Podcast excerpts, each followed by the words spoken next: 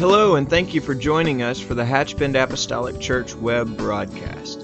In our society today, some, and yes, sadly, maybe even most, question the value of preaching in their lives.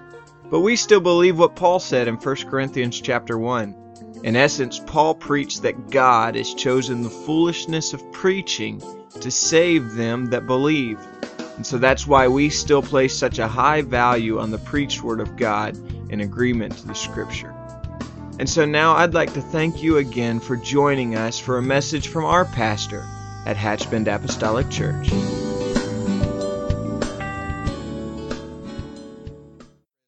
be seated if you would like. Our text this evening again is going to go back to the book of Colossians where we have been working our way for some time. And I want to, if you will, to join me in Colossians chapter 3. Tonight we're going to be considering verses 15, 16, and 17.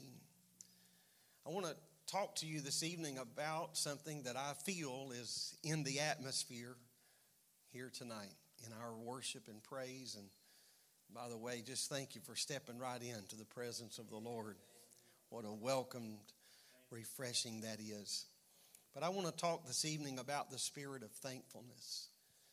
And uh, I can't think of a better catalyst for this evening than to tell you that um, yesterday morning I had the opportunity to speak. Some of you will recognize his name, Brother James or Jim McElhaney from.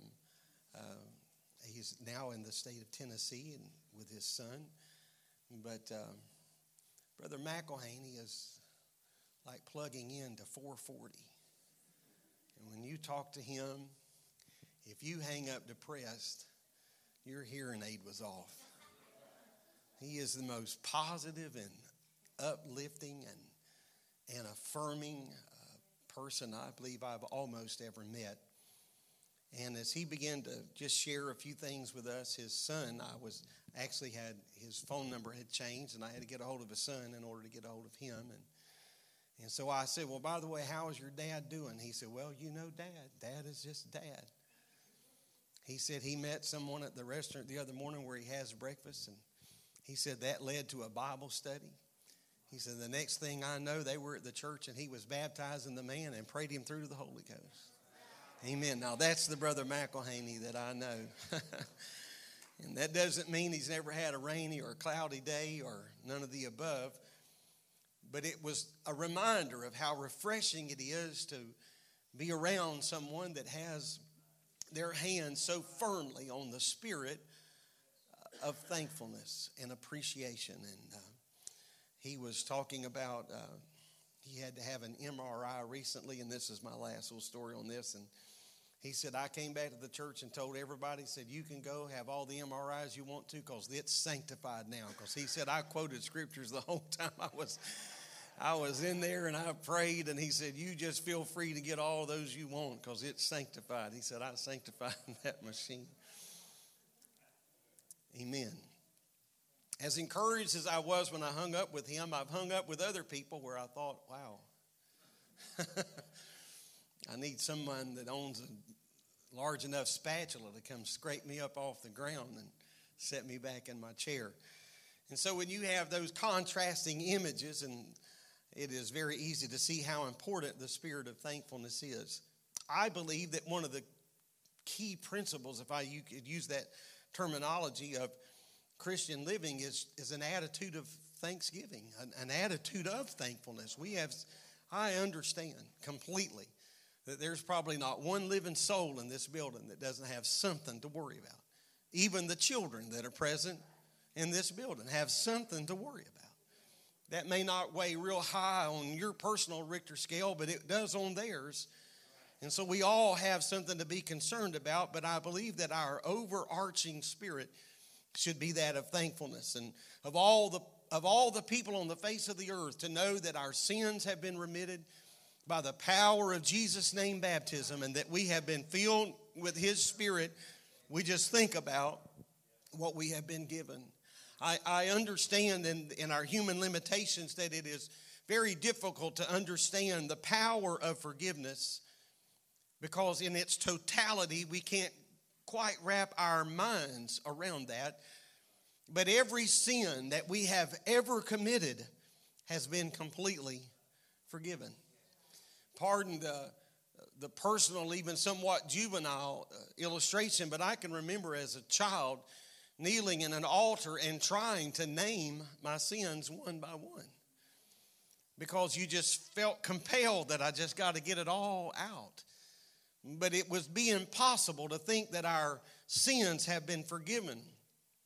To use a term that would be perhaps more fitting into our 21st century setting, to think that our record has been expunged or it has been erased or completely removed.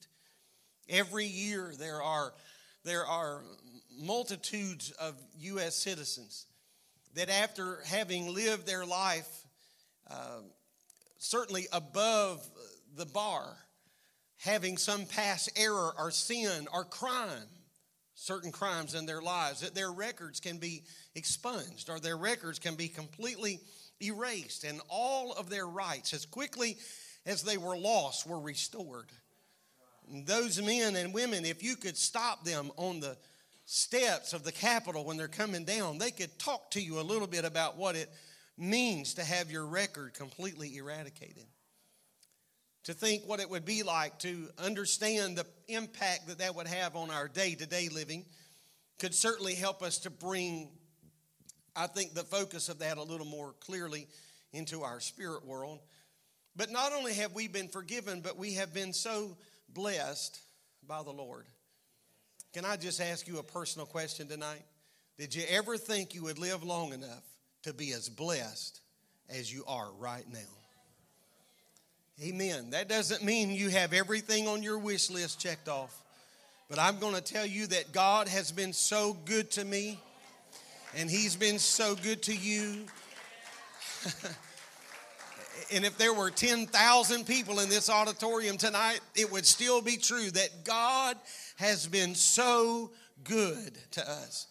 When we think about his provisions in so many ways, he's blessed us physically and financially and emotionally and spiritually, and the list could go on and on and on.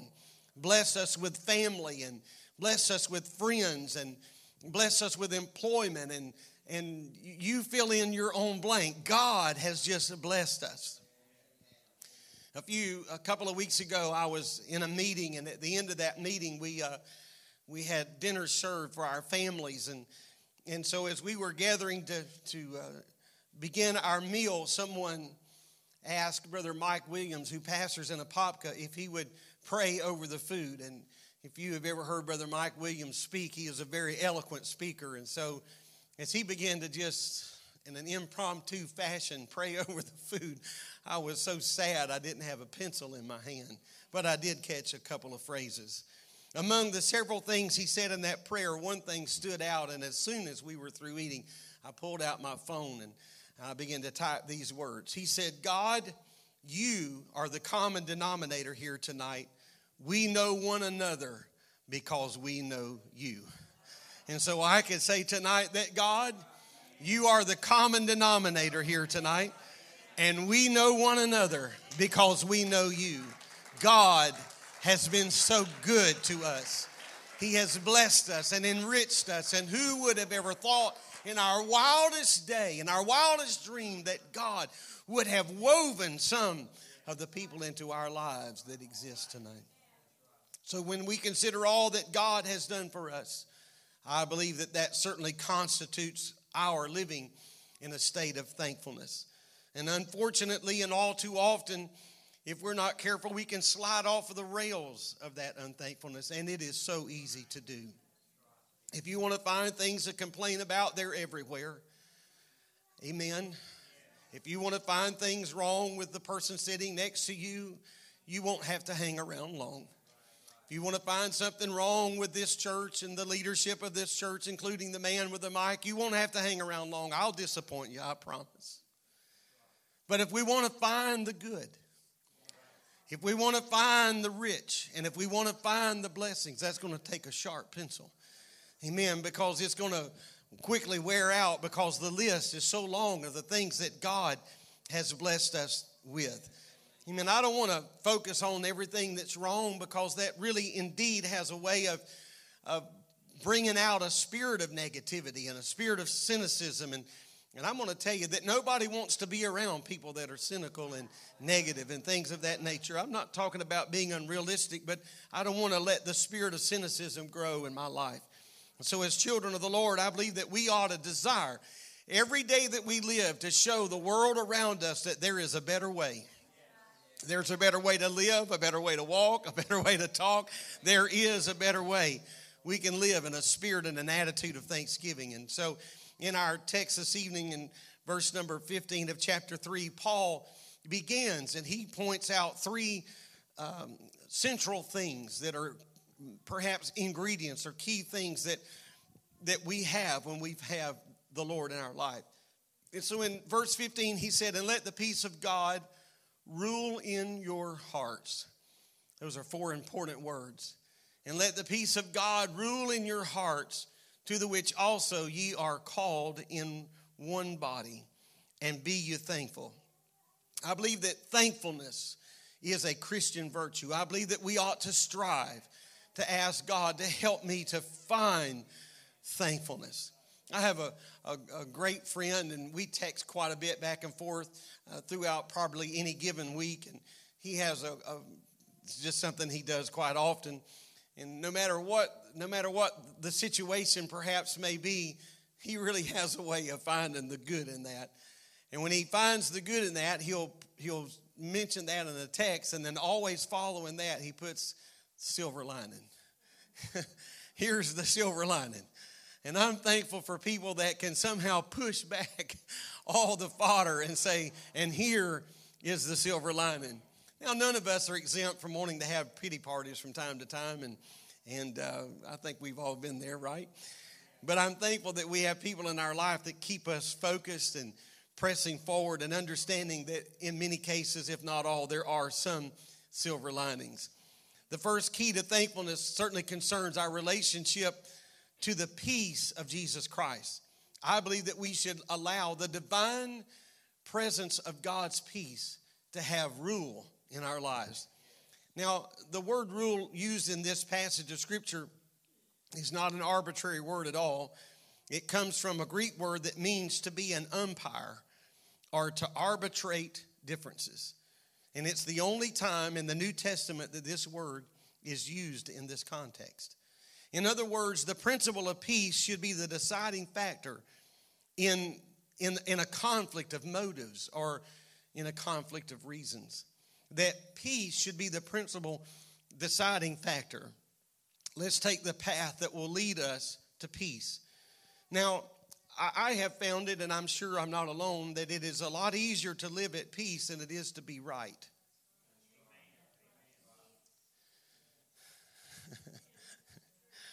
I said, You can be right or you can be happy.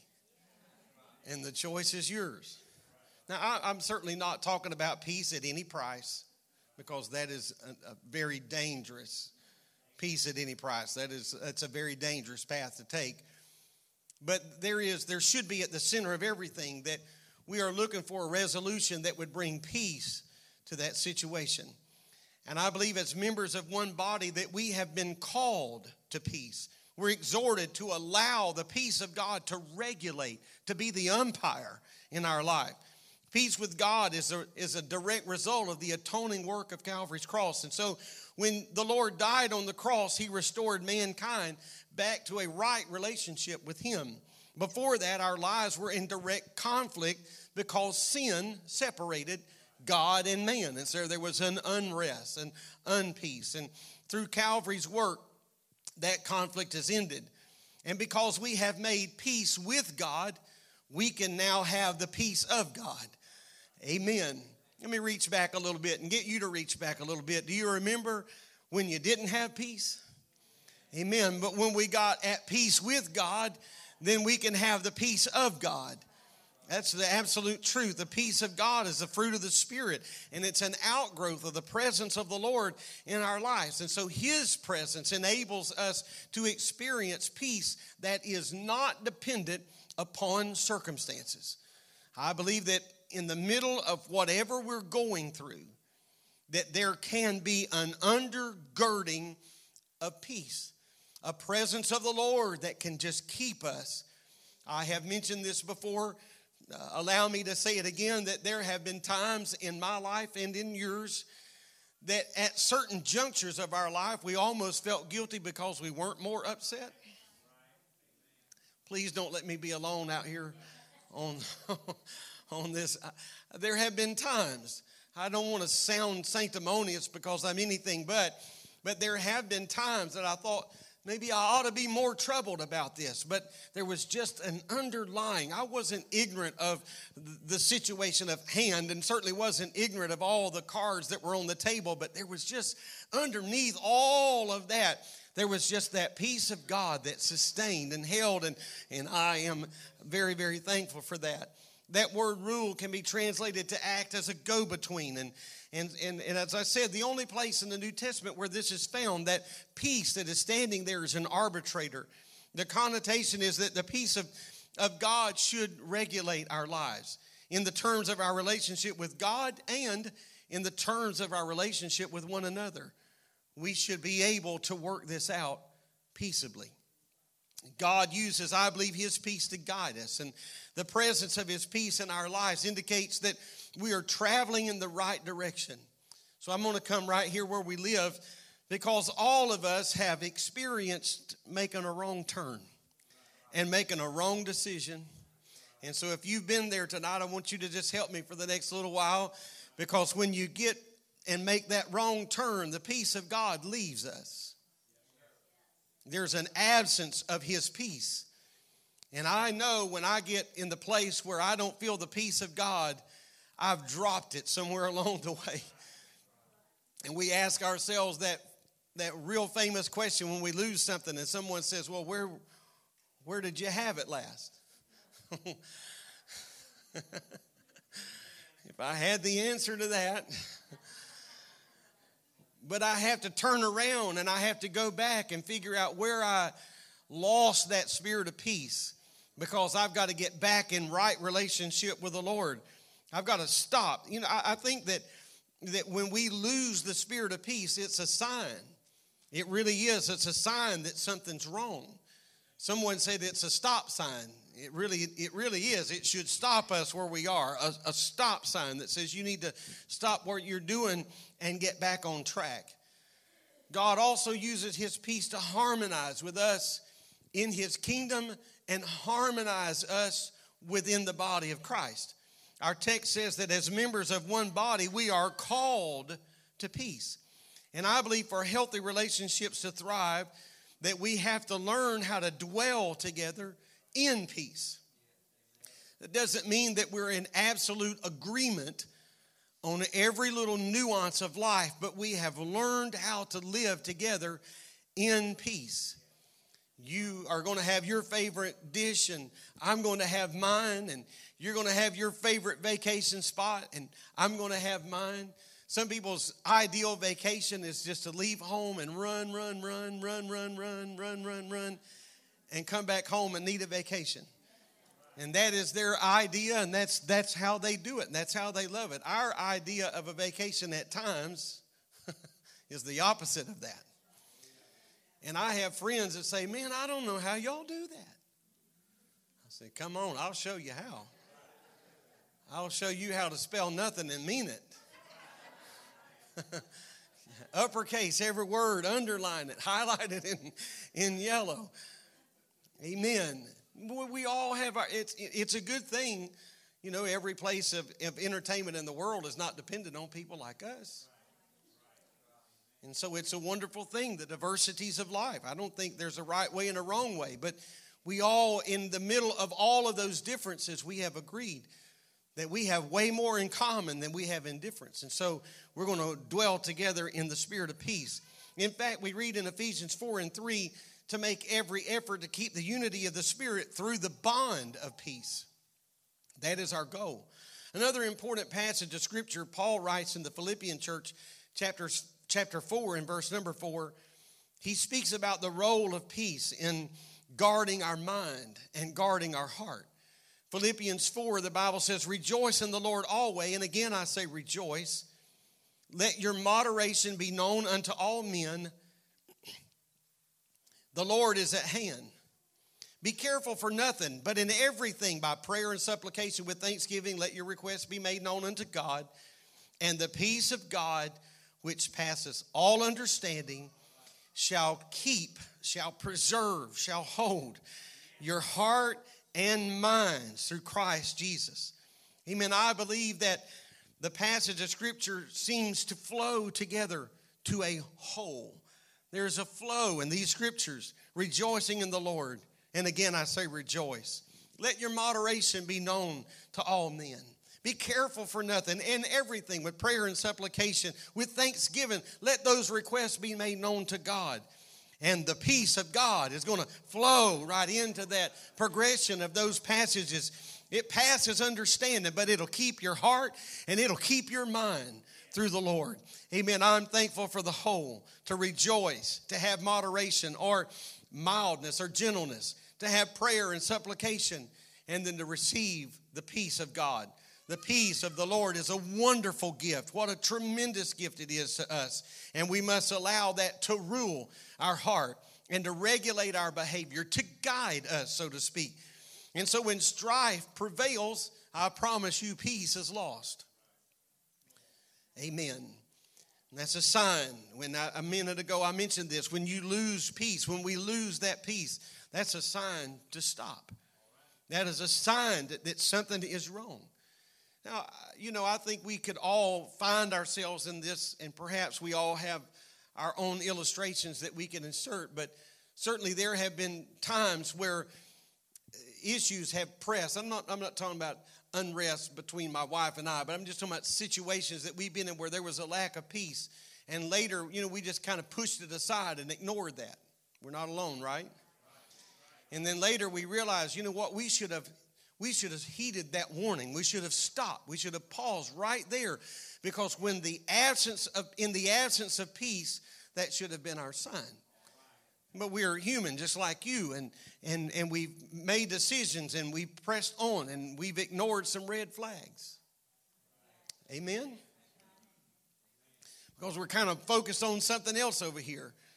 And then we realize, you know what? And that's how we've learned. That's how I know to say what I'm saying tonight.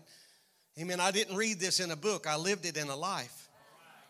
When the absence of peace, that's a sign right there to stop, right there, and to say, well, wait a minute, we got to reevaluate this and figure out where we drop this valuable thing. And we go back and, and, uh, perhaps go back and pray and ask the Lord to touch us. We need to ask ourselves many times, what would the Lord do in this situation? It's the absolute truth. What would the Lord do? How would He respond in this situation? We have to focus on Him and what He would have us to do. And as we do this, that peace can return. And we realize that we are in His will and we are back on, we're back on track. How important that is for all of our lives to understand the value of peace in every situation.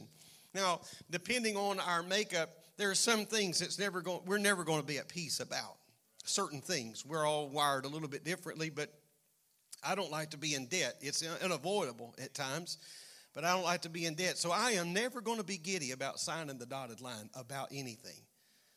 And so I don't pray for giddiness because I'm fearfully and wonderfully made and I am who I am and I'm wired the way I'm wired. And so in those situations, I have to pray and ask God for peace. Give me peace. They haven't made a car, a vehicle that is worth what they're charging to buy them. it hasn't been made. But they're necessary evils, right? And so we have to sign on the dotted line from time to time because they just, they're not the Energizer Bunny and they go only so far. And so we have to ask the Lord to give us peace in that situation. Now, I can move on to other things if you want me to, but there's just some things that we're never going to be at peace about, or we're never going to be okay about, never going to be giddy about, excuse me, but we can be at peace about them, and that is the peace of the Lord. I'll, I'll move on. Let's turn to look at verse number 16. He said, Let the word of Christ dwell in you richly in all wisdom, teaching and admonishing one another in psalms and hymns and spiritual songs singing with grace in your heart to the Lord. Now, I believe as children of the Lord that we are committed to walk within the precepts of God's word, and that's where we find real peace. And the word of God is what gives us the knowledge of his will. That's how we know the will of God many times because it is spelled out in his word. And so we are exhorted to let the word of God dwell in us richly. And that means that we must allow his word to saturate our heart. Of course, this assumes something, and it assumes that, that we know his word in the first place. We have to know it in order to allow it to be saturated. His word certainly cannot dwell in us richly if we don't know his word in the first place. We've got to be exposed to it and make ourselves available to it and vulnerable to it, if I may say. Assuming that people know the Word of God is certainly not wise, not in the day that we're living in today, most especially. To know that people would understand the Word of God because we live in a day where people have more access to the Bible, to the Word of God, than in any other day, in any other generation but having ex- access to something doesn't mean you're taking advantage of it. So, having the Bible on your bookshelf or having it on our bedstand or having it on our tablet or having it anywhere in our phone doesn't mean that it's in our mind and it doesn't mean that it's in our heart. Amen. We need more than a casual acquaintance with the Bible. And so, if the Lord is in His Word is going to dwell in us richly, then it has got to soak us, saturate us. And it must become a part of our very being. And when it does that, then and only then will it transform the way we act and affect how we think. But in order for God's word to saturate us, we have to deal with, with it on several levels. I believe that we first must begin by reading the word of God. I think, and we have promoted this for years, but I think that every child of God should have a systematic Bible reading plan every year. We make them available, of course, to our church, but my goodness, they're just everywhere today. There's so many ways that we can access reasonable times and, and uh, reasonable passages and, and vehicles to, through which we can systematically read the Word of God. But I don't think just reading the Word of God and reading a couple of two or three chapters, I think you can read about three chapters a day and and travel through the Word of God in 365 days thereabout. And uh, but I don't think just reading two or three or four chapters a day and putting a little check mark beside that box is going to be sufficient for the day.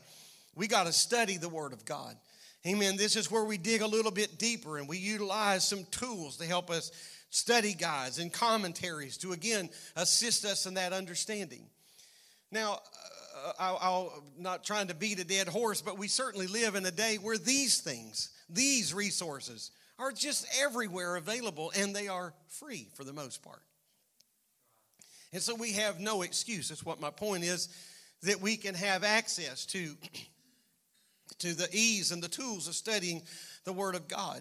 But then the Bible talks about something else in relation to the Word of God, and that is a word that is becoming increasingly more difficult for us every day, and that is to meditate on the Word of the Lord, to read the Word of God, and just let that Word soak. Just let it saturate a little bit into our mind. Spend some quality time thinking about how to apply the truth of, of the Word of the Lord to our heart. Amen. Every year I try to do something a little bit different in my daily Bible reading. And this year, my wife and I are on a journey together to just kind of dial it back. And, and uh, we have read through the scripture many times, through the Bible many times, but in a, in a systematic fashion. But, but we both agreed that this year we just want to take our time.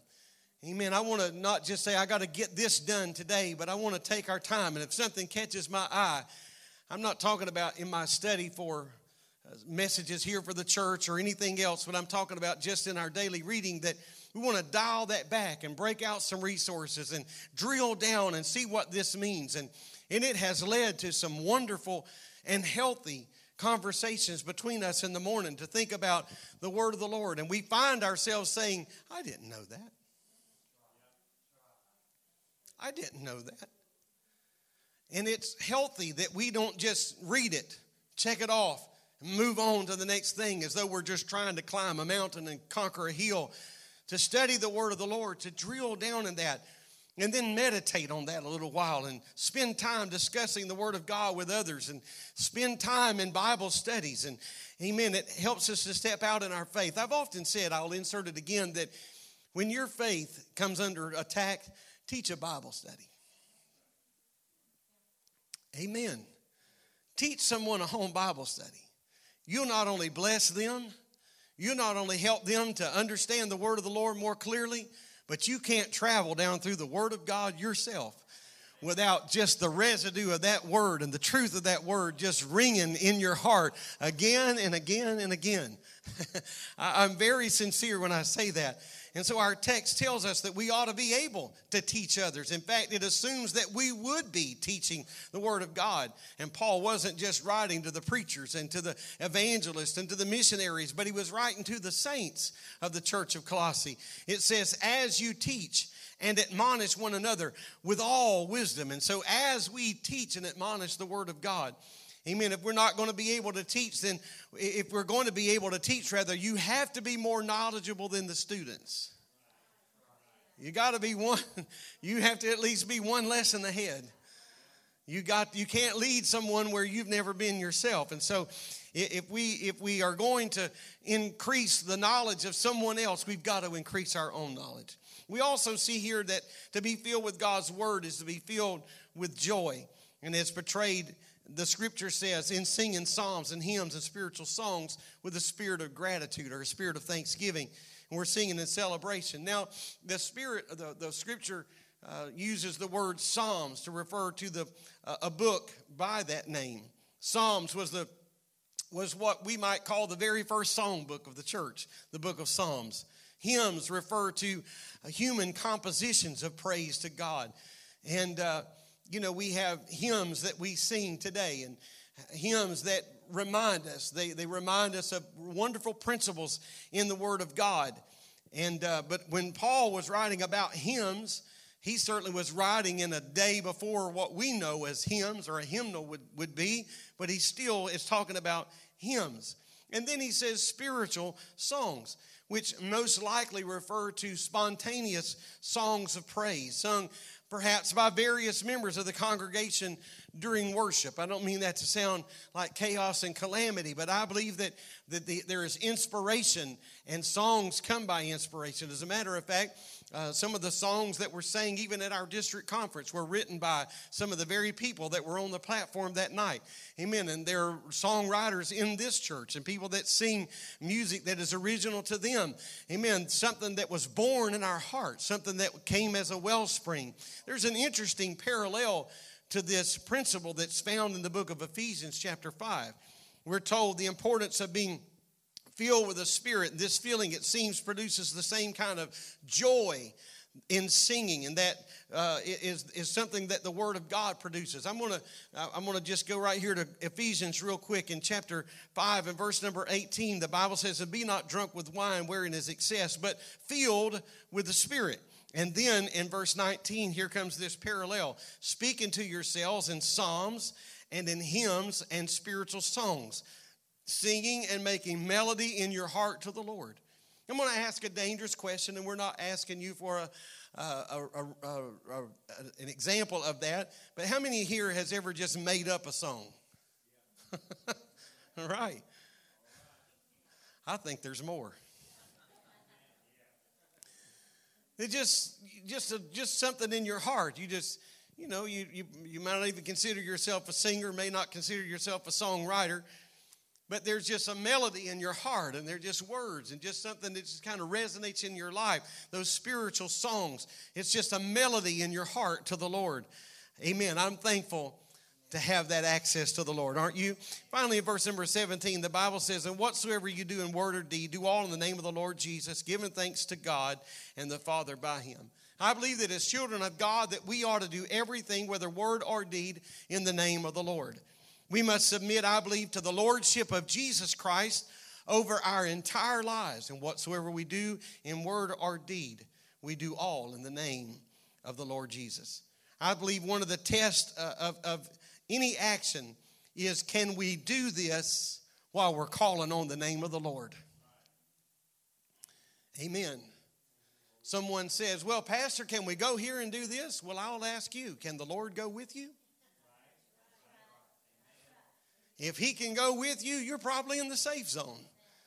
But if He can't go with you,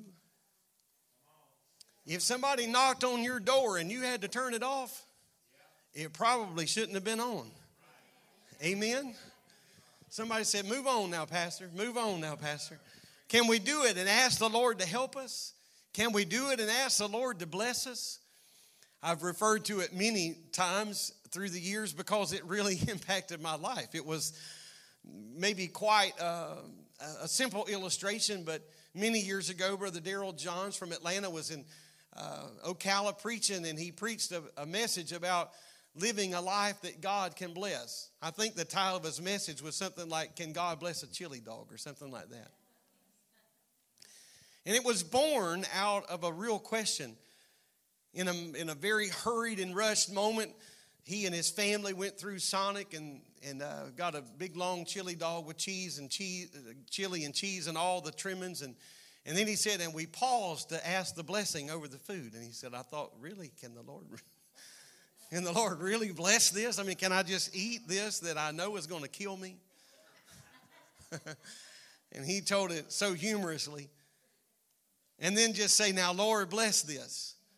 And so we have never forgotten that. And, you know, like everybody, sometimes we are pressed to the limit with time and we've gone through the drive throughs. And, and, and our prayer is this we just hold it up and say, Lord, do what you can.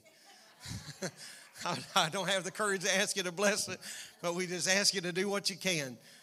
But we got to live a life that God can bless. If we're going to ask God to bless us, then I got to live in the blessing zone.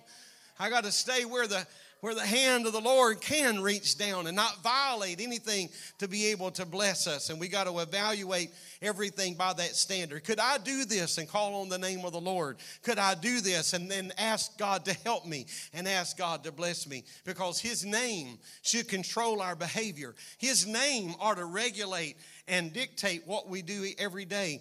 And so, if we bring every word and if we bring every deed to the test of the presence of God, we won't go wrong. If the Lord could join me in this song, if the Lord, if the Lord could join me in this event, if the Lord could stand with me here today, then I am probably in a place of safety. Amen. What we need to say in words should reflect his nature and his character. If what we say with our mouth, every in our actions, it ought to reflect the nature of God and the character of God. It is quite a challenge, especially in, in the area of controlling our words. We got to be reasonable. Amen? I'll give you an example. Just um, this week, I don't know what day, could, only a few, right? I only have a few choices here. Uh, maybe Monday. if not, it was Tuesday. But. Uh, I was, I was, it was Monday. I was coming home and I called my wife and I said, Is there anything you'd like? Uh, I'm, I'm coming through, coming by the grocery store. Would you like? She said, You know, let's get some meat for some sandwiches. And so I was standing in line at the deli to get some meat cut, and a man standing in front of me, a rather common looking man, if I don't know how to say that any better, but he, the lady said, Can I help you? And he said, Yes, ma'am. He said, I would like 0.45 of a pound of ham. the gospel truth.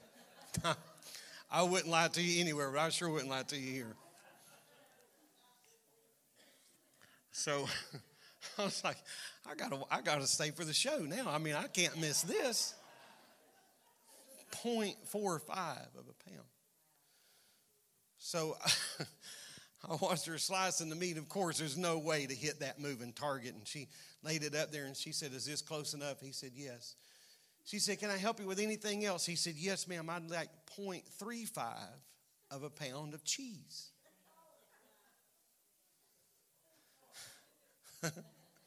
so she did her best, but it was a moving target. She said, Will this be all right? He goes, Oh, yeah, it'll be fine. And he walks away. And, and, and next, I couldn't let it go. I just, I just, I could not let it go. So I said, ma'am, I don't mean to be critical or anything, but I said, did I just hear all of that right? And she rolled her eyes and she said, yes. She said, uh, it's very interesting working behind here sometimes. And so I told her I'd like a pound of this, and, and then we wanted some cheese as well. And so she said, she forgot when by the time she got our meat cut, she said, she said, uh, she was hollering, kind of not hollering, but speaking across the way. She said, how, how much cheese did you say you wanted? And I went to do this, and she said, Don't even start with me. don't, don't even start. I said, Well, it's a good thing you said that because I was fixing to zing you a figure. I was, it was there, it was coming out.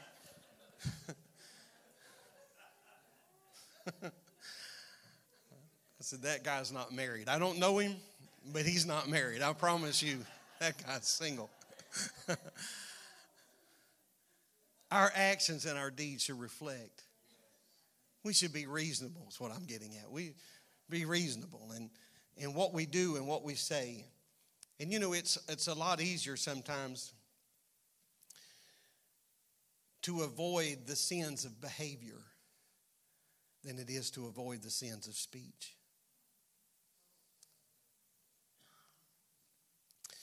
Sins of behavior, we've kind of got that nailed down hopefully. I'm not I'm not going there. I'm not doing that. Sins of behavior, we kind of have those contained for the most part. But sins of speech, now that's a different animal altogether because James said that tongue is an unruly member. And sometimes we have shocked ourselves by what rolled out. We didn't really mean it to come across that way, and we probably should have couched that completely different. And so that's why we can't just let the Word of God be something we get around to. I need it to bathe me and wash me and cleanse me and soak in me, and that when I open my mouth, what comes out would be pleasing. And to again remember the words of James that we need to be quick to hear and, and, and slow, just in disengage that tongue because that tongue can get you in a lot of trouble. Amen. Sometimes we have been far more successful in not committing crimes with our hands and actions and deeds, but it, it's that horrifying sin of speech. I'm not just referring to curse words and things of that nature, but just speaking in manners and, and dealing in fashions that we just really should not go there because we've got the Holy Ghost. We have the Spirit of God in our, in our heart, and we have to deal with sometimes very sticky and very awkward situations. But we should do so in such a manner that when we're through with the transaction, we could invite somebody to come to church and sit with us on the pew. Amen. Lord, let me have a spirit of thankfulness to understand the power of your word. Amen. I'm just going to ask you to stand. You, musicians, you can stay, but I'm thankful for what we have felt here this evening. And Amen. I'm thankful for the power of His name and the power to be able, and the authority and the liberty to be able to invoke that name. Because we're not trying to do things in our name. We have no power and no authority, but, but we need the Spirit of God to help us. And so we need the presence of God to help us and to be able to invoke the power and the authority of that name. And so when we pray for the sick and when we do various things within the church, we are not praying for people in the name of Hatchbend Apostolic Church or in the name of Steve Boyd or in the name of any other minister. We are doing that in the name of Jesus because there is where our authority lies. Amen. And so we are, eh, but the Bible does talk about our, our, our words and deeds and invoking the name. Of course, water baptism consists both of word and deed, and we certainly invoke that name. But we should actually invoke the name many times in our lives. We pray for many things in our in the course of our day in Jesus name. Amen. And that is not just something that we do by habit, although we may have a habit of that, but we do that because we know real, really where the power lies. And so we have to live our lives in light of who we represent. And understanding that we do represent more than just ourselves. We bear a holy name. The Bible says in the Lord's Prayer, Hallowed be thy name. And so I pray often, Lord, don't let me do anything that would take away from the holiness of your name or don't let me shine a negative light. Hallowed. Let me keep that name holy and preserve it with all integrity. And our words and our deeds should speak to people about what's going on in our life, and that should be mercy and grace and love and forgiveness and the goodness of God. We said a moment ago collectively that God has been better to us than we could have ever dreamed, ever dreamed. That goodness ought to leak out of us. It ought to shine out of us. I'm thankful for that. And so we're going to let that name dominate our behavior because I know there's power in that name. The Bible says that at the name of Jesus, every knee will bow and every tongue that James says is unruly will confess that Jesus Christ is Lord. Amen. There's no other name under heaven whereby we can be saved. There's power in the name, grace in that name, and I'm thankful to know him. I'm thankful that he knows me. Amen. Lord, I love you today. I thank you so much for the privilege of your work.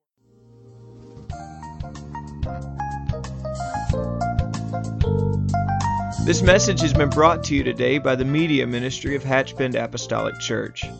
We pray that it's ministered to you in some way, and we'd like to take this opportunity to invite you to join us in service here at Hatchbend Apostolic. Our Sunday services begin at 10 a.m. and our Wednesday night service at 7:30 p.m. For any more information or to speak with our ministry staff, please feel free to call our church office at 386 935 2806, or you can visit the contact link here on our website. Again, thank you for listening, and we pray God's richest blessings on you and your family.